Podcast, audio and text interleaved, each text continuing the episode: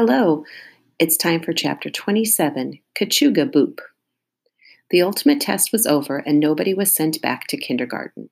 Missus Jules had made up the test so that every one of her students had a chance to shine using his or her special talent.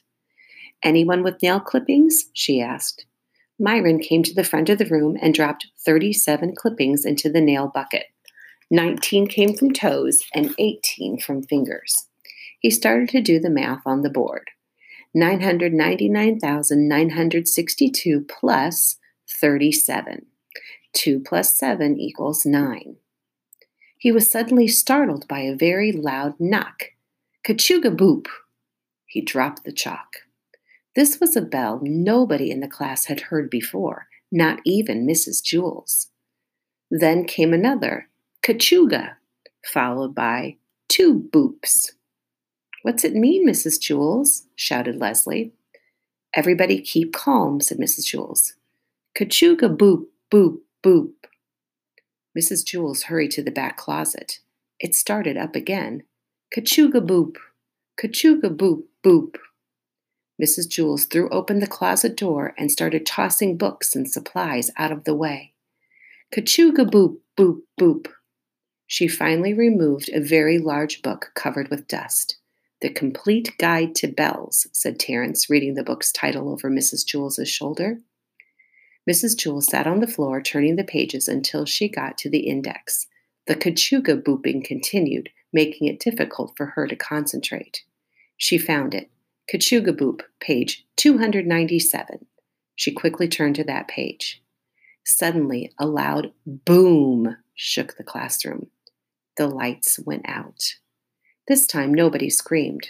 They were too scared. Missus Jules lit a candle. In the flickering light, she read aloud from page two hundred ninety-seven. "If you hear a kachooga, followed by one, two, and then three boops, you should..." She stopped and blew a cloud of dust off the page, then tried to find where she had left off. "One, two, and then three boops, you should run for your lives. A cloud of doom is about to destroy everything." She dropped the book. "Everybody outside," she ordered. Another boom shook the classroom so hard that the clock fell off the wall. The children ran to the door, but it wouldn't open. "The paperclip closet must have fallen over," said Damien. "It's blocking the door." "Paperclip closet?" asked Missus Jules. She glared at Jason. "Sorry," he said. Jason couldn't keep a secret. Todd, Marisha, Damien, and Allison all pushed together, but the door wouldn't budge. "Let Stephen in there," urged Kathy. "He's been doing all those pushdowns."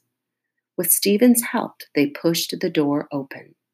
Sirens wailed from the closet which lay on the ground. A smoke screen filled the air. In the light of Missus Jules's candle, they could see that the chains and steel bar had been shattered. Paper clips were strewn all over the floor. Benjamin and Rondi started picking them up.